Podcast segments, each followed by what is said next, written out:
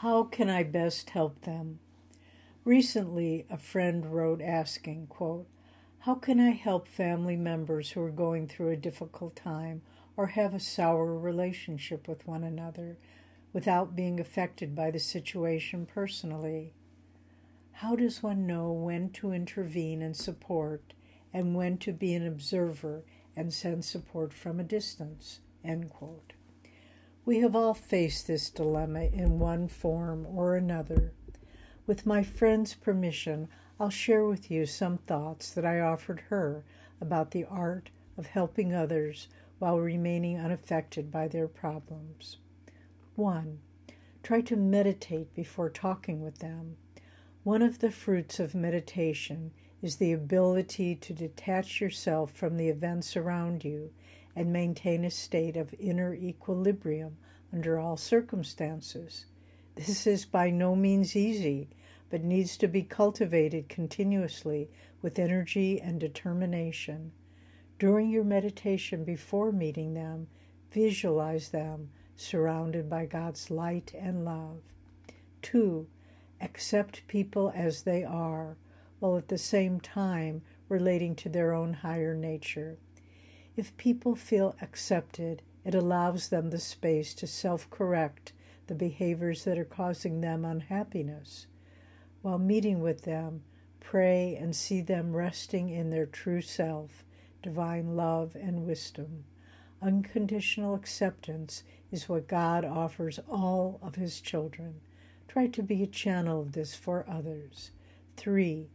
Don't give direct advice unless they ask. Rather, listen attentively so that they can feel open to share with you. Often, an open ear is all people are really seeking. You can inwardly ask God to guide them from within themselves. If they do ask for advice, present it in a positive, non judgmental way. A beautiful passage from Master in this regard is quote, I am the servant ready to serve all needy minds with my simple advice, with the, my gifts of healing truth, and with my humble wisdom gathered in the shrine of silence. End quote. 4. If you feel yourself getting engaged in negativity, quickly and consciously detach yourself.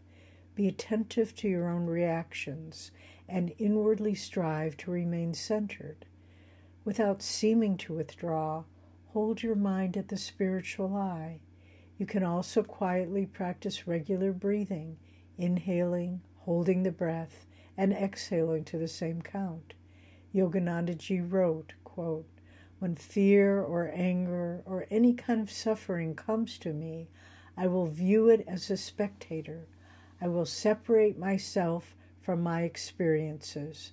At all costs, I will endeavor to retain my peace and happiness. End quote. Number five, always send love. Don't withhold this no matter how difficult the situation. Once, a friend of ours was working as a doctor in an emergency room. Late one night, the police brought in a drunken, homeless man who had fallen and broken his arm. He was screaming, both with pain and fear, and it took two policemen to hold him down. To their amazement, our friend told the policeman to leave the treatment room, that she could handle him alone. Surrounding him in love, our friend was able to get the man to calm down so that she could set his arm. Afterwards, the poor man looked at her beseechingly, with eyes filled with years of loneliness and want, and asked, Will you be my doctor? He felt her love surrounding him, a feeling he hadn't known for a long time.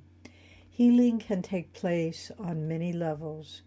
By expressing love and forgiveness, not only can we help others, but we can remain uplifted as well. 6. Finally, offer them to God for His help. Remember that God is always in charge of guiding every soul to inner freedom. We are all on a journey to find the truth of who and what we really are. Offer a helping hand to others when you can, but remember that ultimately true happiness and freedom come when we allow God to guide our life. I'll close with these words of Masters quote, I will be a fisher of souls. I will catch the ignorance of others in a net of my wisdom and offer it for transmutation to the God of all gods. With loving friendship, Nayaswami Devi.